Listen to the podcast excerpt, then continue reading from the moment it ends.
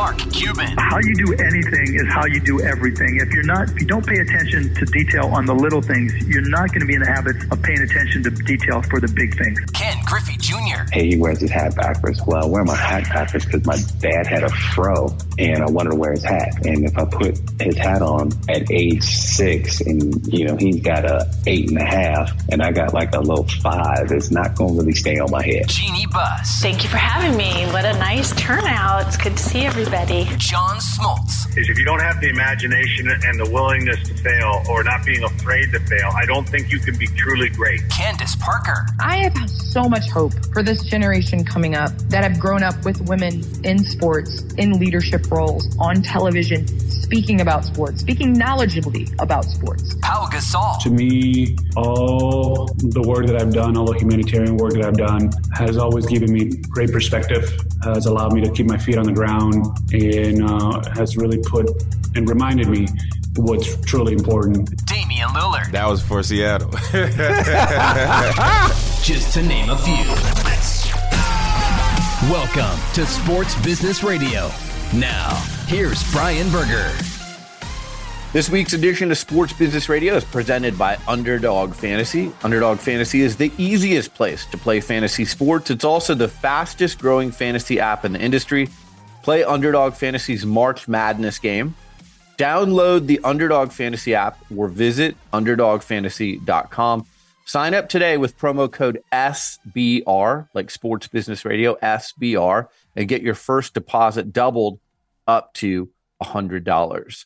Great guest for you this week, Chris Korus, the CEO of Rep One Baseball. We cover a ton in this conversation from the record setting contract Chris helped negotiate for Red Sox third baseman Rafael Devers to recruiting clients in Latin America to how Major League Baseball should show their games in the future to what Shohei Ohtani's market value might be when he becomes a free agent in 2024 to the topic I've always wanted to discuss with a baseball agent length of contract.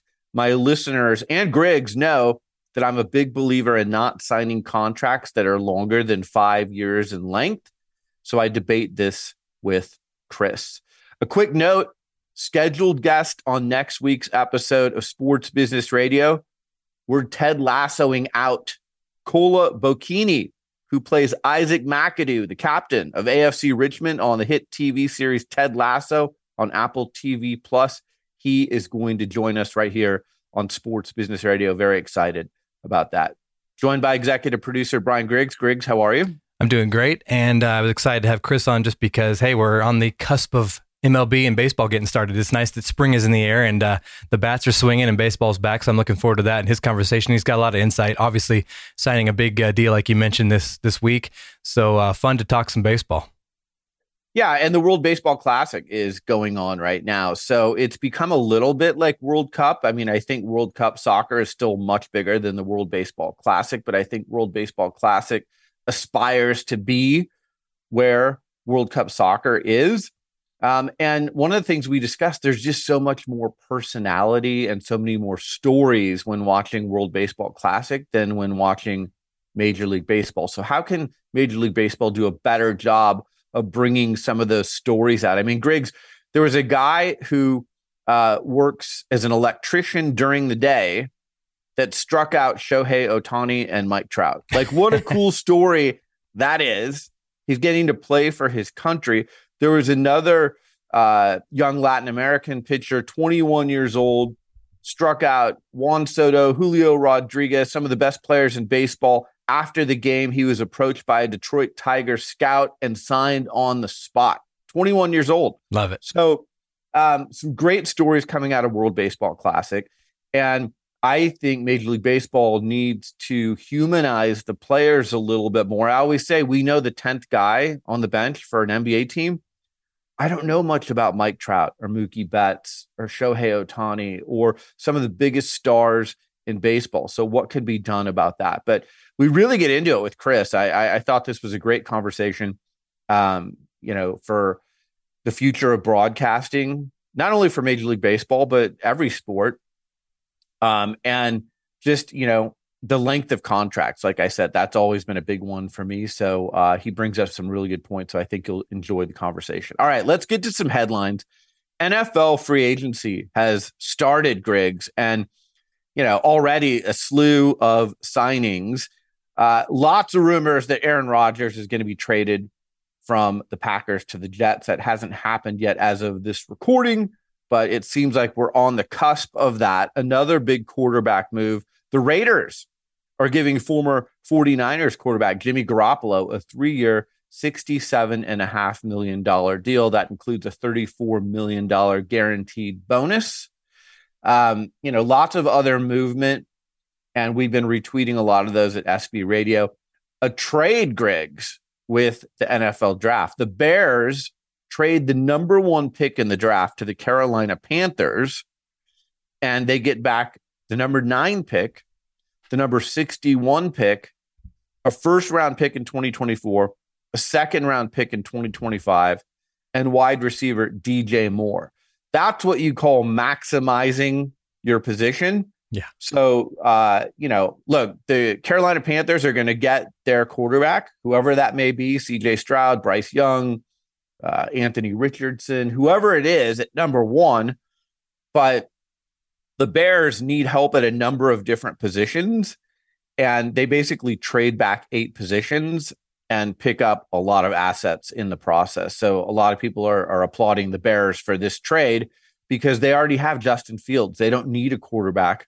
Carolina values one of these quarterbacks coming out. So they got the most for trading out of that number one position. Yeah, and I think that's always kind of interesting when it's not necessarily as flashy when you first see it on you know Twitter when you see oh they traded picks for this or whatever, but the strategery involved, as they say, is where it gets fun because that's looking forward to the future, like you said, getting their number one pick down the road, but uh, not as flashy on the day it happens, but down the road, I think they'll be better for it. And it's fun. I mean, this is a good time of year. You, you, see all these the free agency signings and a lot of like we talked about long contracts in MLB, a lot of one year quarterback contracts where you'll see like Sam Dar- uh, Darnold signed and you know these one year kind of jumping around from team to team. We saw Baker do it with the Rams last year halfway through, so that's kind of fun to just to see where a team will pick up an old guy just for a season to kind of get you know if there's an injury issue or whatever it is to uh, get one of these uh, OGs on the on the field with them.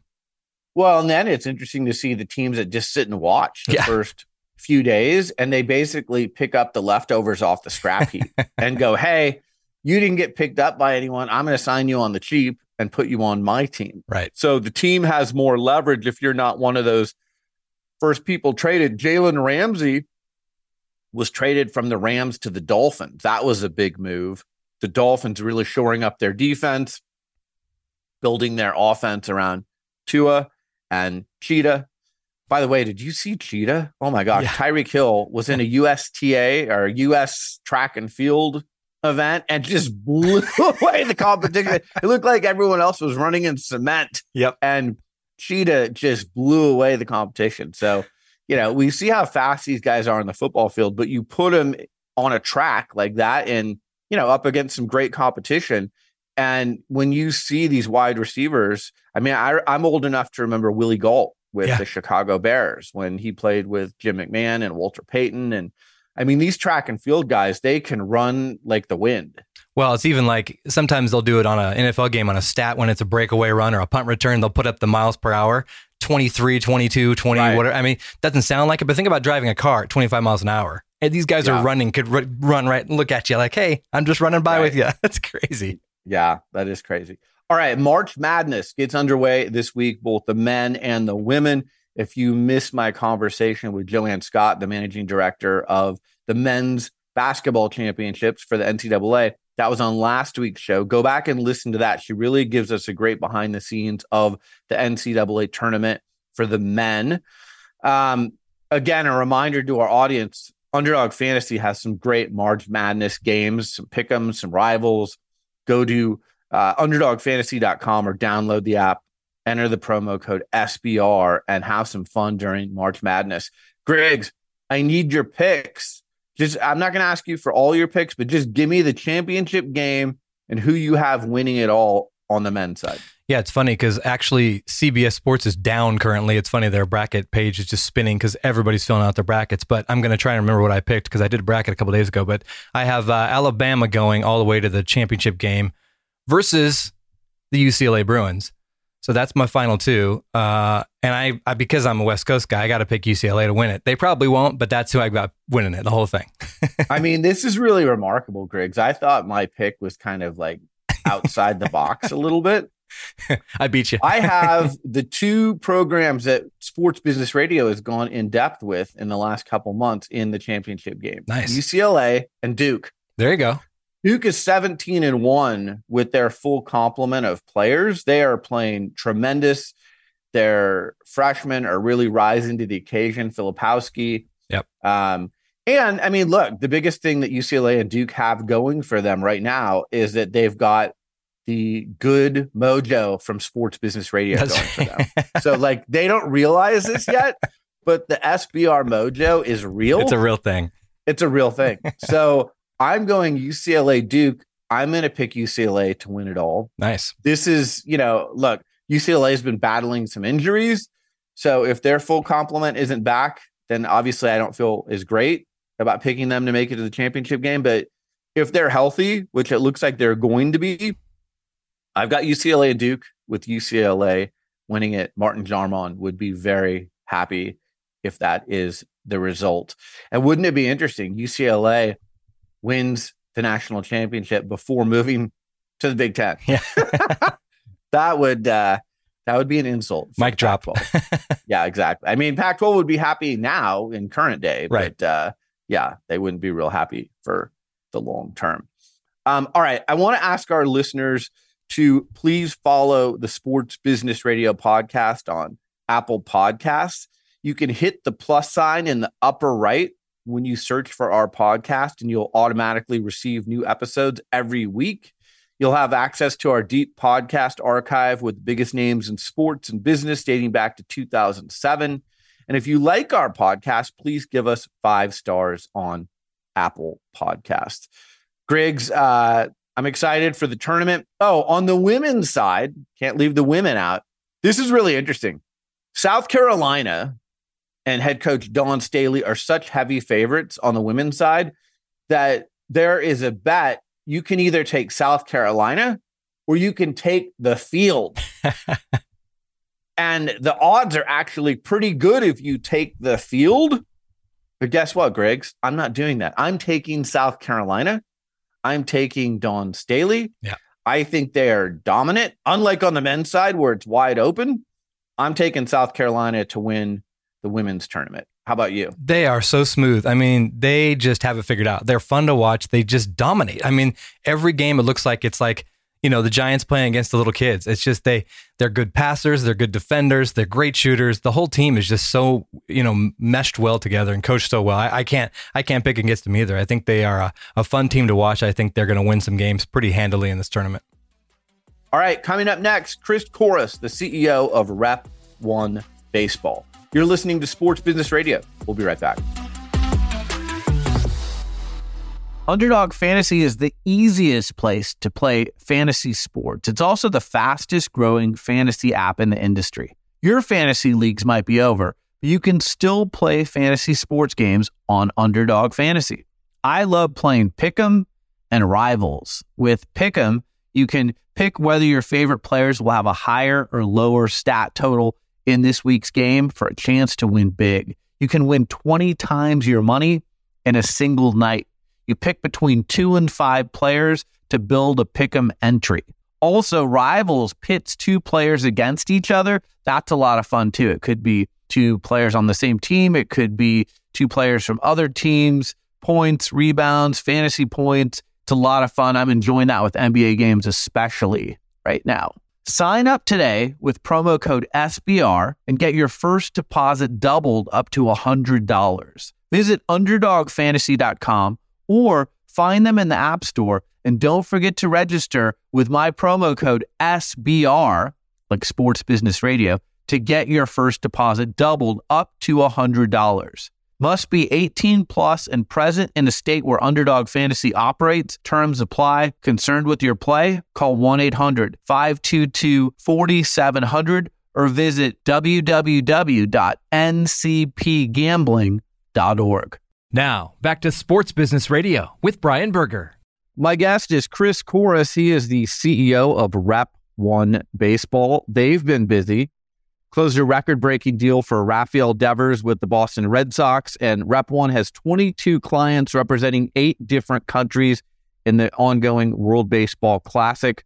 Over his three year tenure as CEO, uh, Chris has overseen growth of the firm from approximately 50 clients to over 250 clients while growing revenue four times over this time frame.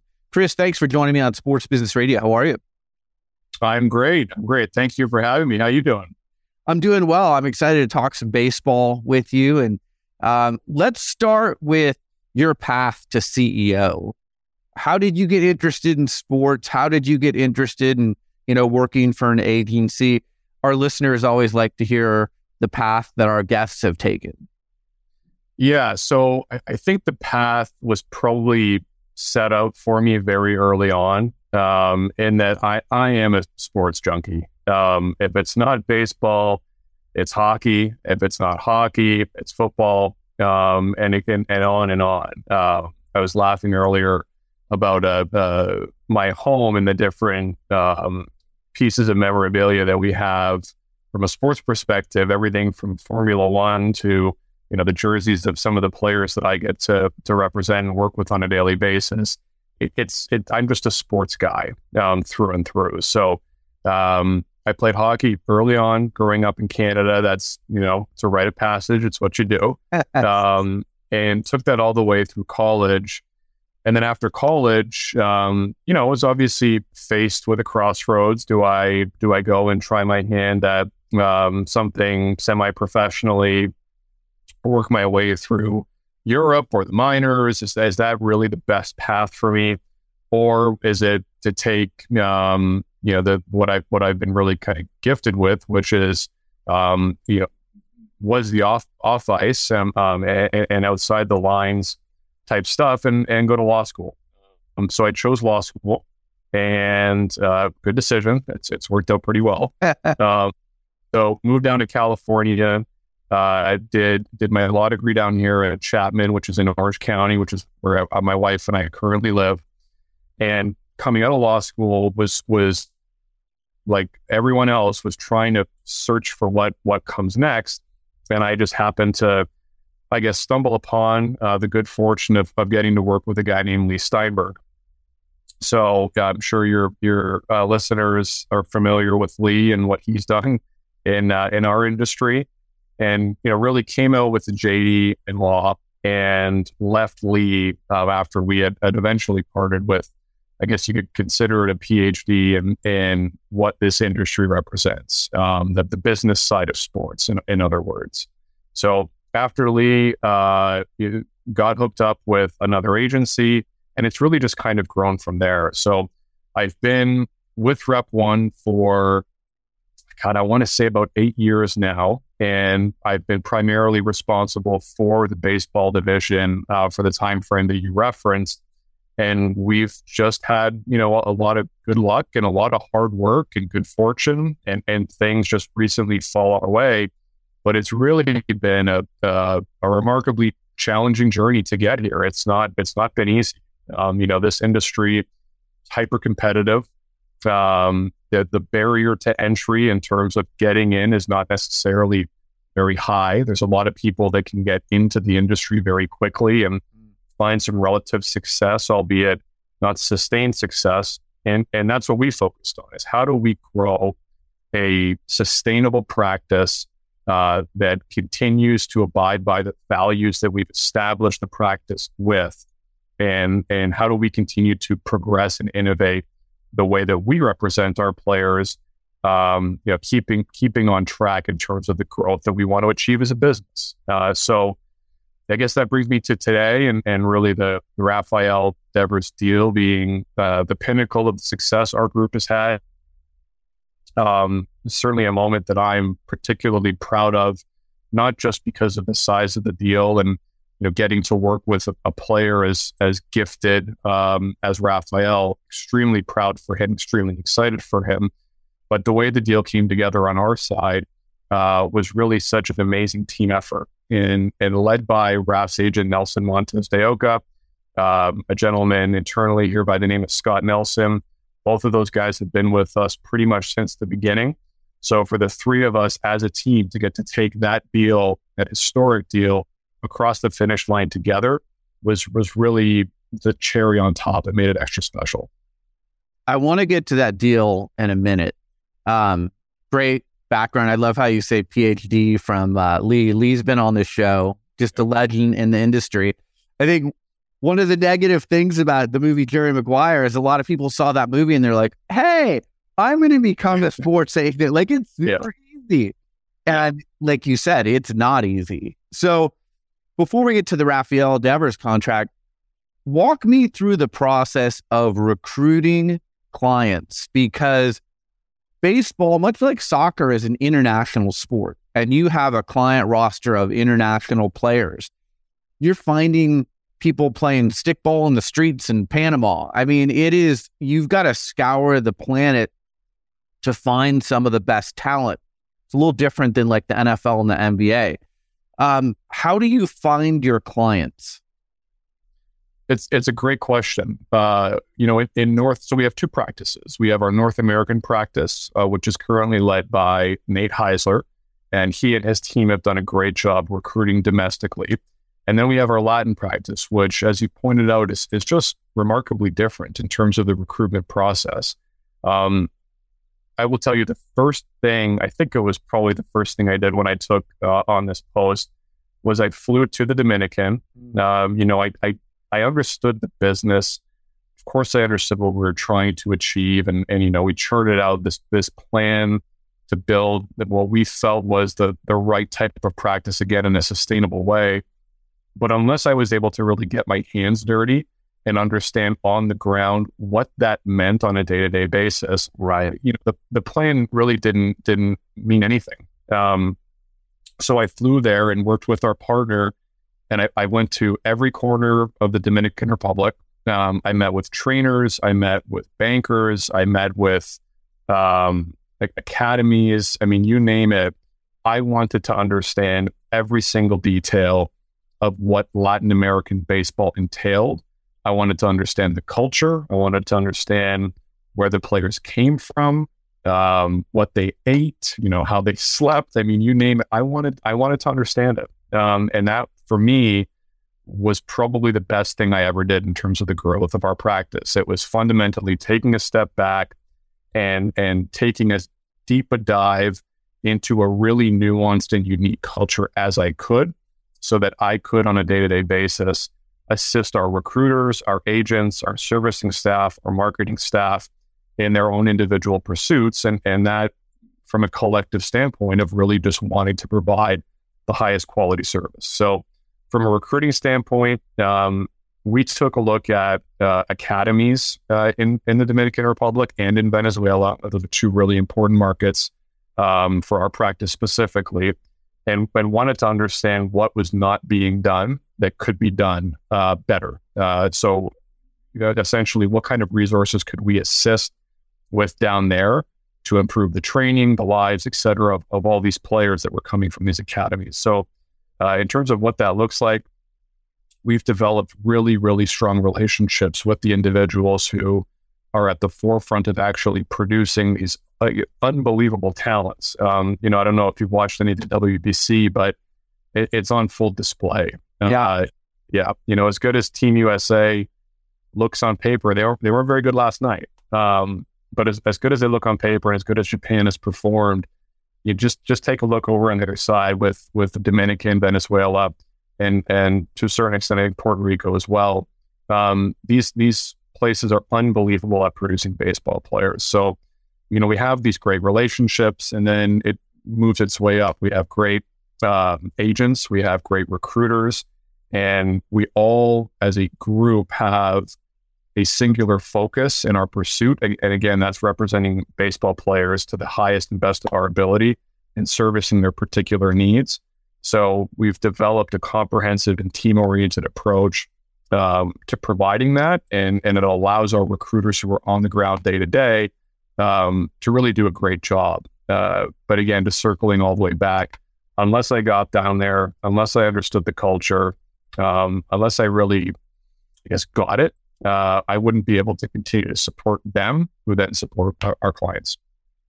How much of recruiting in the Dominican and Venezuela is people there coming to you and saying, I've got an outstanding baseball player, could be a client of yours versus you, like you said, going there, having those relationships with the academies and saying, We've noticed this player is outstanding. Like, we're interested in signing this player.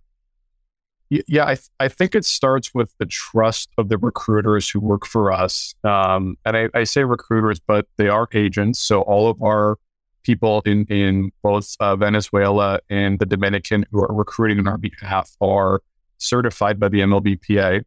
Um, it's it's one trusting their advice, trusting their eye, um, trusting the experience that they have in these spaces. They're all baseball guys.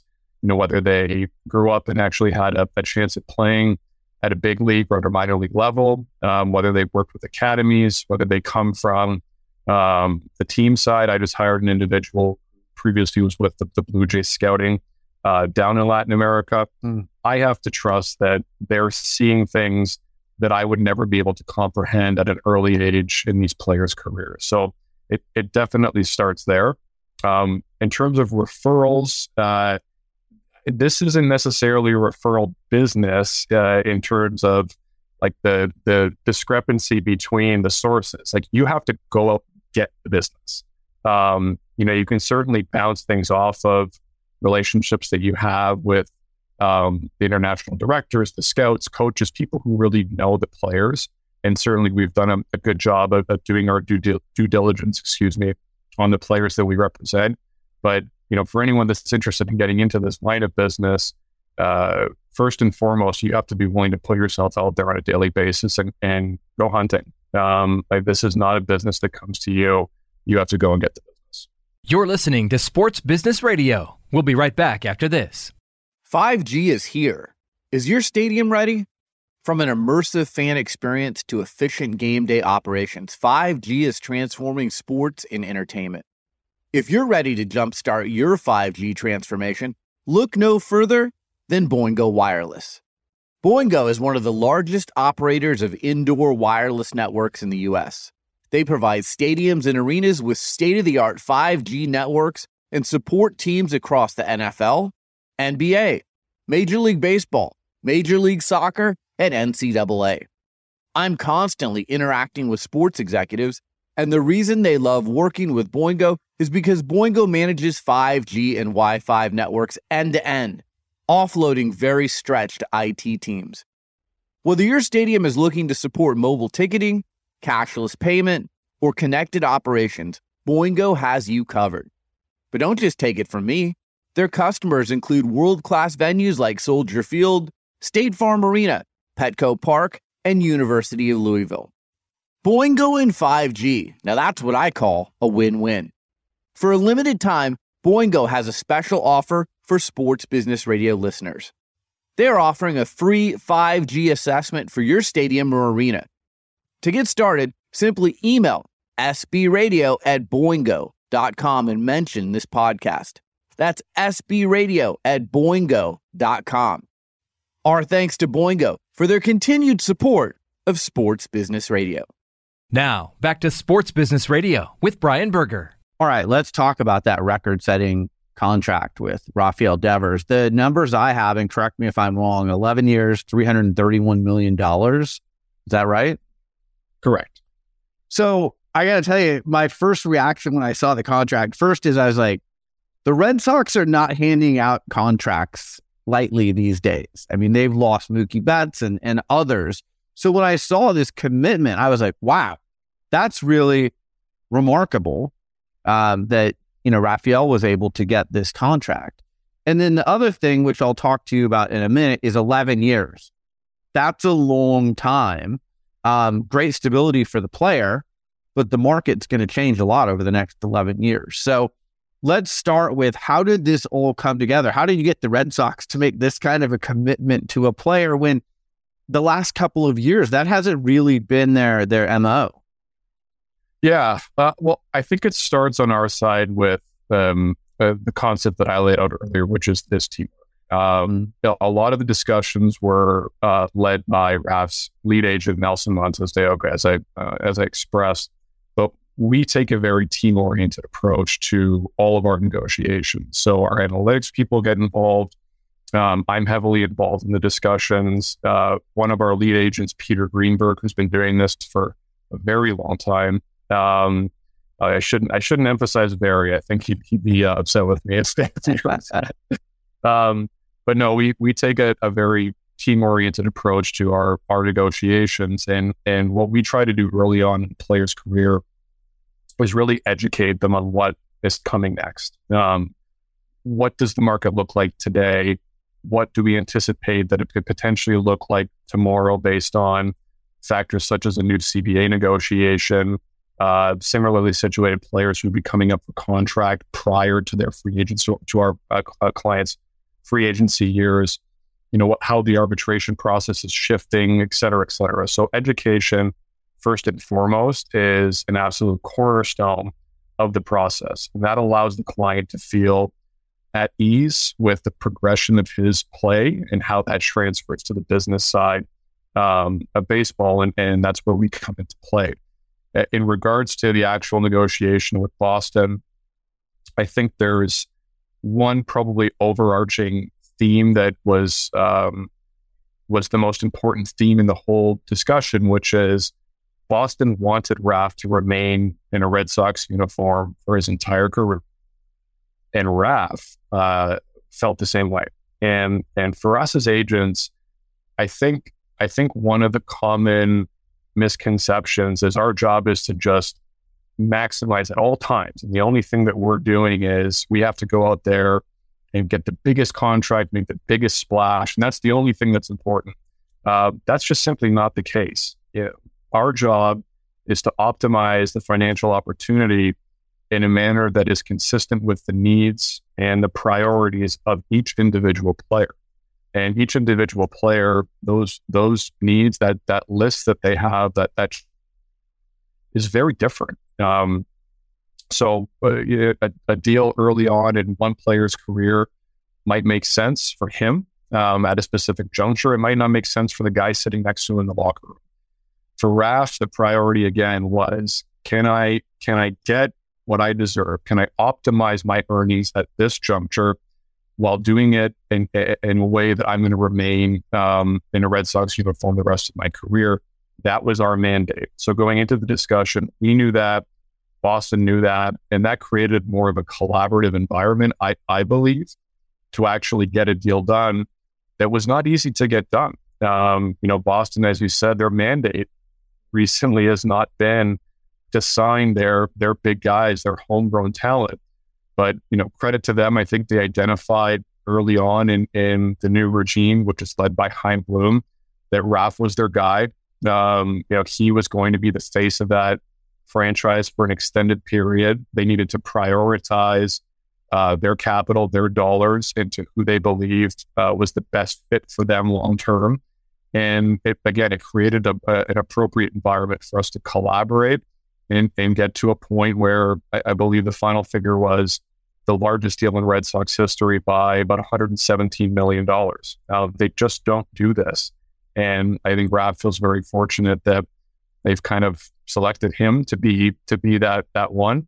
Um, and we certainly feel very fortunate that um, you know we've put Raf in a position where he's created generational wealth he's maximized the opportunity of his value as a baseball player. And certainly, you know, years from now, he could be looking up at Fenway Park with his his jersey and the rafters. And for some guys, that that's a priority. Um, so it's been pretty cool. I appreciate you walking me through that. Congratulations on that record setting contract. I am going to debate with you for a minute. Sure. So, my listeners on this show know my stance on this. And my stance is I don't believe in anything over a five year contract. I don't care if you're MLS signing a deal with Apple. I don't care if you're Rafael Devers, Aaron Judge, uh, whoever it may be. The reason is the market changes a lot, right? If you look at the market in year one versus year 11, sports, usually you know, it gets more expensive as you go along, whether it's rights fees for TV and media or just player salaries. I understand the uh, guarantee of 11 years and $331 million. I mean, look, if someone offered me that deal, I'm signing it tomorrow. But the elite athletes, you know, I look at what LeBron James has done, for example, with short contracts to always be able to change with the market and the times. Um, explain to me, I this was like the number one thing I wanted to ask you when I knew I was having you on. The value of the long-term contract versus short-term and being able to change with this times. I saw Corbin Carroll decide an eight-year deal with the Arizona Diamondbacks. And, you know, I know him a little bit. And I was like, congratulations to him. But again, I'm not signing anything over five years because I want to be able to go back to the table and renegotiate based on current market value. So, so let me let me just help help you understand. Are you saying that you don't believe in it from a player's perspective, a team perspective, or just overall? I think from a player perspective.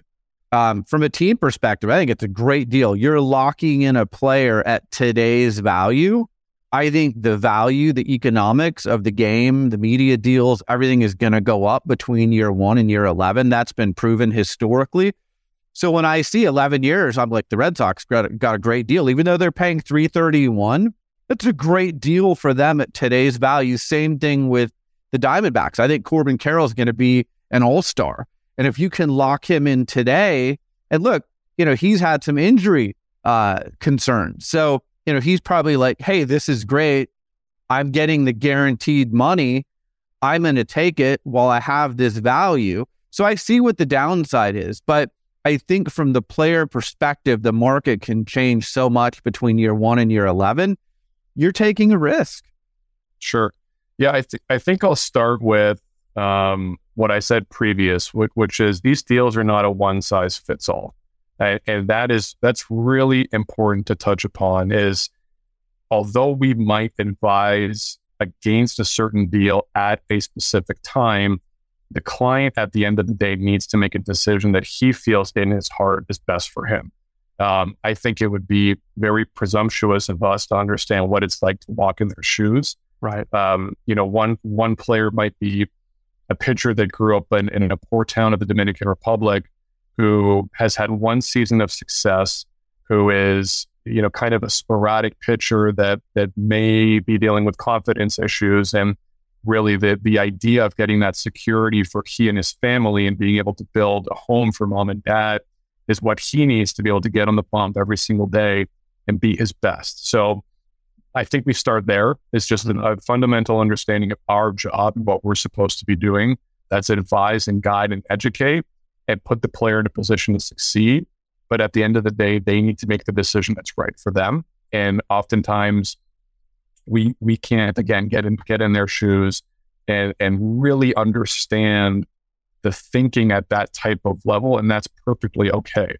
Now with Raf, Raf's not that guy. Raf took this almost all the way to the end at, at hmm. free agency um, where we could optimize it. But when, when we had our conversations with Raf, I think one of the keys was taking a look at spending coming out of a CBA and spending going into a CBA and how much that fluctuates and how the market might shift um, moving forward as opposed to where the market is for him right now and how to assess those risks. So when you take a look at next year's crop, it was a possibility that Machado was coming out. I think we certainly helped him make a decision um, on what he was going to do.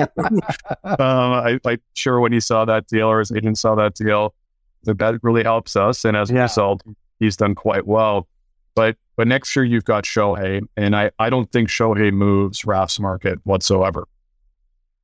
He is such a unicorn. He's so different. You know, that that's not exactly an indicator of a market mover for us. So if we were able to get the best result this year, taking a full year of risk off the, off the table, putting Raf into a position again where he could endear himself further to the Red Sox based on his priorities. That was the mandate, and that's what we were able to achieve. Now, I guess um, as as a as a philosophical standpoint, I can understand what you're saying. uh, for some players. I, I, I think the Carroll deal is probably a good one to kind of pick apart. Um, you know, why would a player who's what is he 21, 22? You know, why would he agree this early on when everything indicates that spending is going to increase as we progress? There's going to be a new CBA prior to him hitting the free agent market. There will be new t- TV deals, um, especially considering the fragmentation of the regional networks that will prop up and elevate the amount of money that's being pushed into baseball. Gambling will probably continue to to improve the financials of the team. So all these factors come in when you're talking to your client and, and how to make a decision that's best for him. But you know, I don't I don't know Corbin Carroll in in eight years at a hundred million dollars for a 21 year old. That sounds that sounds pretty darn good. Um, so I I don't I don't know if I'm going to like directly disagree with you, uh, but what I will say is like thinking that just creating a, a flat five year deadline for every single leagues, I just think it's a little overly simplistic. And we have to understand that a deal for one guy might be great and it might not be best for for the other one, uh, depending on a, a, myriad of factors. One of which is frankly age. Um, you know, Raf, Raf at the age of 26, and this is just the way baseball thinks, is far more valuable than Raf at the age of 31. So if we did a five year deal for Raf and he came out as a free agent at 31, that you know we're we're we're banking on performance, we're banking on health we're banking on the market shifting, but what we also have to balance that against is is a, a stark reality, which is players later on in, in their careers are just worth less. Um, so taking that that finite understanding of what's right in front of us, which is just that reality, and balancing it, it out against the what ifs, which could be positive, um, I, I think Raf made the right call. I do too. And then the best point I think you make is it's not one size fits all. You have to look at each player's situation, whether it's, you know, hey, this is a lot of money for me. I want to set up my family for the rest of our lives, or, um, you know, injury history. Like there's always factors that go into it. Age, like you said. You brought this up, so I'm going to ask you about this. I know you're not his agent, but Ohtani is a unicorn. Like he's a great pitcher. He's a great hitter. He has global appeal he helps baseball, you know, reach Asia, and that's a market they really want to be in. How do you price this guy? Like it really is. We've never seen anything like this. I mean, we Babe Ruth wasn't going through stuff like this. Um, so yeah. h- how do you, if you were his agent, how do you go to the table and say this is the worth of this guy? Yeah. Well, I think it, it's the market will always tell you what you're worth, right? and and he is going to have an opportunity to be really so unique in so many ways. One of which is who else are you going to bid on next offseason if you're the Dodgers, the Mets, the Padres, the Cubs, um, you know, some of these big the Yankees, some of these larger market big spending teams who understand the value of this not just being a baseball decision, but it being a business decision mm-hmm. because he is going to put butts in the seats. He's going to attract viewership both domestically and internationally. He's going to sell jerseys. He is, it, it, for all intents and purposes, the biggest star in baseball. And I don't even think we've we've scratched the surface in terms of what his marketability could be when partnered with the right team. So, you know, if, if I'm one of these teams, there's a premium to be paid um, on top of whatever the analytics will tell you. And and in terms of the analytics, my guess is it's probably some combination of of WAR, um, of him as a pitcher and and him as a hitter, and how how does that trail off later on in his career, where you know the the, the pitching probably takes a bit of a dive comparatively. Frankly, I don't know. Um, but what I can say is, if if I'm one of the teams evaluating what I want to pay for him, and there's there's going to be a market. There certainly is. Um, I'm probably going to be comfortable paying a 10, 20, 30% premium because I understand the business implications of bringing a player of that stature into my organization in such a large market. You're listening to Sports Business Radio. We'll be right back after this. Talent, hard work, focus, and determination got you here. Now take the right steps to prepare for your future and ensure that you stay at the top of your game, your business, your craft. Morgan Stanley Sports and Entertainment is a division of Morgan Stanley Wealth Management, dedicated to serving the unique and sophisticated needs of elite and professional athletes, entertainers, executives, creators, and other top talent and professionals in the sports and entertainment industry. They deliver the education, strategies, and expertise you need to help advance your financial game plan at every stage of your career journey. They speak the language, they know your business. Morgan Stanley will work with you to achieve your goals. I've trusted Morgan Stanley with my personal wealth management for almost 20 years. Visit Morgan Stanley at morganstanley.com backslash GSE. Now, back to Sports Business Radio with Brian Berger. There's just some players in sports, whether it's uh, LeBron James, Patrick Mahomes, they're, they're corporations in and of themselves. It's like a merger. When they move, they're merging their brand and their corporation with the team that they're going to. And I think you're exactly right. Ohtani, wherever he goes, this is beyond the field of play. This is a business decision. And like you said, the uh, you know, TV viewership, the butts in the seats, the jersey sales. And frankly, and I'll say this, I think the Angels have done a really poor job of of maximizing what they have with him. And I agree that if he's on another team that really makes him the face of the franchise and they work with Major League Baseball to make him the face of Major League Baseball, um, gosh, you could be talking about one of the biggest uh, athletes in the world. Yeah, you know, I think in regards to the, um, it's interesting because I, I, mean, I, I, I've, I've lived in Orange County essentially since I've moved down to California. I'm a Newport Beach resident, proud Newport Beach resident. I, I love it down here. I mean, it, it is, it's remarkably beautiful all year round. Um, there's endless amounts of opportunity to to do and see things. You know, we're, we're raising our our 18 month old son here for a reason. Um, it's a great place to be. But I do think when it comes to sports, there's just a certain level of apathy um, that creates a ceiling of fan engagement in this market where a player like like a Shohei could could probably or probably does, I should say, outgrow the, the possibility of what what could be achieved down here from mar- from a marketability perspective. And that's you know not to not to say anything bad about the fans of, of the Angels. Um, there's some a, a, lot of passionate Angels fans, I just think it's a it's a it's a reality of the market. Um, on our north, and and you know you slap the blue on him, and now he's he's in the Dodgers market. There's just more you can do with that. Um, frankly, the fans are a little more engaged, even though there's a lot to do in LA. Um, there's a lot more history there, a lot more passion.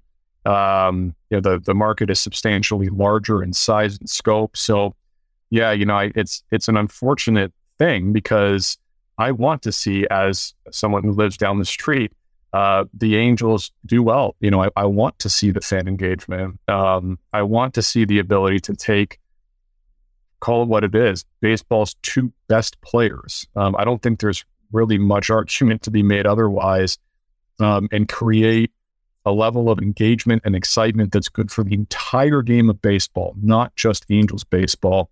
Uh, I, I think that's an uphill challenge. By the way, uh, I'm familiar with Southern California. I went to Loyola Marymount University, so I'm okay. familiar with the Southern California market. That that's where I studied uh, for the bar exam. I used I used your campus. Sweet, nice, and it worked out well. It worked out. It did. Baseball, I think, again, um, doesn't do the best job when it comes to promoting and marketing its players. You know, I look at the NBA which is where I come from. I used to work for the Portland Trailblazers. Um, you know the 10th guy on the bench. He's active on social media. You know, you know what he's got going on. I don't feel like I really know that much about Mike Trout, Mookie Betts, um, and some of the best players in baseball. What can Major League Baseball, what can agents like yourself do to humanize the players so that we as fans know them personally a little bit better than we do. Well, it's an interesting question in, in terms of the timing of the question because we're we're right in the middle of the World Baseball Classic. Right. Uh, it's that is a very different brand of baseball that embraces the passion, um, embraces the individual, albeit you know you, you are fighting for your flag, so to speak, but there there is more wiggle room culturally to express um, express yourself in so many different ways. I mean, you, you you've seen it uh, over the past couple of days with some of the pitchers. Um, you know, there was a, a pitcher on on Venezuela that you know his, his jersey was half undone and he was smacking his chest. Um, and, and, you you don't really get to to see that much in baseball. So I in, in Major League Baseball. So I think culturally I think we need to embrace a bit of a shift. And I do, I do think, with that said, baseball has done a pretty good job of taking some positive steps in, in that regard. But I think there's more to learn from the WBC as we watch it. Um, first off, reality check is the passion and excitement you see in some of these games, the ability to transfer that over a 162 game season, very, very tough. Um, yeah, and near impossible, I would say. But I think that the idea um, should always be for for any uh, any sport, um, specifically right now Major League Baseball. It's it's not how do we create viewership. It's how do we convert viewers into loyal fans. Um, and that I think that's the key. Uh, as as I, I, like to think about it from a business perspective, um, you know, the Angels aren't necessarily competing with the Dodgers. They aren't necessarily competing with the New York Yankees. They're competing with every other form of discretionary spending and entertainment. And as other leagues have improved the quality of their product, as they've innovated, as other forms of discretionary entertainment have entered into the marketplace, specifically for the younger generation, the margin for error thins out and the need to innovate dramatically increases. And I think baseball has generally lagged behind. Um, but I think they've made some positive steps. So again, kind of circling back to the WBC, I think more meaningful baseball on a more consistent basis throughout the year is an, an absolute necessity. Um, the way that I would think about it is if you're watching, again, this is no offense to the Oakland A's, but if you're watching an A's game in August and you're new to baseball, you're a casual viewer, you're thinking about it specifically as as a as a young boy or girl, the odds of you getting converted into a loyal fan are, are pretty thin. Um, and that's simply because you know they're not playing meaningful baseball and they're not doing it with a lot of stars on the field. And that's a shame. So I think from a CBA perspective, we do need to create an atmosphere where there is more parity in the game. Uh, very, very important. We also need to focus on getting the stars in the game. Um, and I say that because we still have a, a, a system that allows for some service time manipulation. The best players should be paying, playing, excuse me, period, no matter how early they are, they are in their career. Um, I, I, think those are the two things that certainly stand out to me most. And then from an actual player promotion perspective, um, we're at an interesting time with what's happening with the regional sports networks. This, this to me, if I'm if I'm Manfred, um, and I'm, I'm sure he's thinking this way, is this could be really a legacy setting moment for him and how he treats this. Uh, the idea of the centralization of the distribution of these games, I think, is really interesting for baseball long term. Uh, I, I, don't think because baseball's been such a regional game, we've had a product that really calls for much innovation. I, I don't. I don't necessarily think that regional sports networks any of us would believe are going to be on the forefront of those those innovative pieces of, of game distribution. But now we have a chance to do that. And, and, you know, with the fragmentation of media rights, with streaming services such as Apple sticking their, their hat in the ring, we do have an opportunity to promote players in different ways simply by distributing the product in, in new and exciting uh, ways and opportunities. So if I'm if I'm a baseball fan, but I'm I'm really a fan of Shohei Ohtani, and now I can get push notifications, for example, that he's up to bat, and I get to consume the product in a way that is consistent with my passion for that player. I'm not saying that that's going to be done, or or maybe Apple is that's what they're thinking, but that that could be really amazing for me as a fan, and it could build more loyalty, more viewership, more chatter outside the lines that then drives further viewership. And it's just a cycle. And, and I, I think if I'm baseball, I'm probably thinking that way. And, and really this, this regional network shakeup um, could have a lasting effect in the game in an extremely positive way for a long time, specifically when it comes to, to player interaction and, and content distribution. There's so much to respond to in what you just said, so much to unpack. You're, I mean, it's such good information, especially from someone who sits in your seat.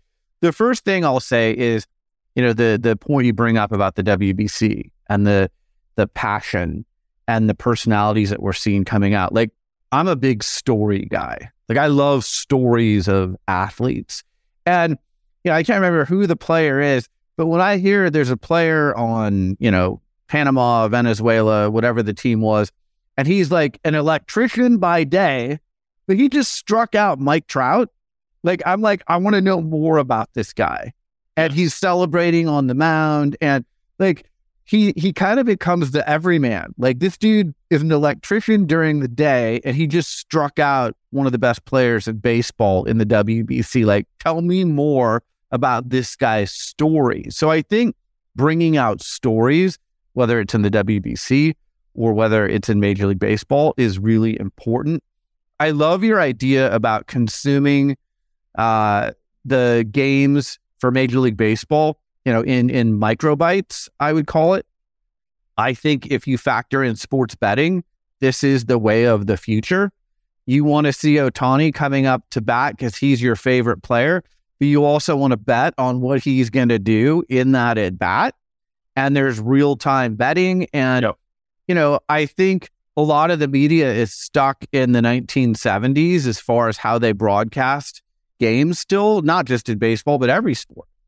And, you know, what they don't realize is because betting is what it's becoming and legalized everywhere. And then also, um, you know, I have a teen and teens consume things very differently than we do. And teens consume things, you know, they have ADHD. Like they don't want to sit and watch a three or four hour game. They want to see the at bat of their favorite player. They want to see the highlights on TikTok or YouTube or Instagram or whatever. They're looking at it very differently than we look at it. So, how do you reach the younger demo? Because that's the future of all of these sports, not just yep. baseball. If you're not catering to the next generation, when this generation dies out, you're like, okay, what do we do now? because we didn't do anything to grow our sport with that younger generation. Yeah, I, we are certainly at an inflection point in, in the way sports um, will be consumed. And I, I mentioned the microbytes for baseball simply because of the way the league is constructed across 162 games. Right. It, it allows for that type of viewership to make just a little bit more sense, frankly. And, you know, we, we, we as a sport and sports in general, have to adapt with the times. Um, you know, I personally don't know what it's like to consume content on TikTok, um, but I can tell you that every single teenager probably does, and that's what Major League Baseball is competing with. So, you know, rather than fight against the grain, I think we use this inflection point to allow technology to lead the way. And let's lean into those who have a vested interest now in the sport that have been able to advance a lot of these um, components of, of, of, entertainment, specifically with Apple. Uh, you know, Apple having an interest and in taking an interest in, in the rights game, I think is fantastic for all sports, particularly baseball, because competition breeds innovation.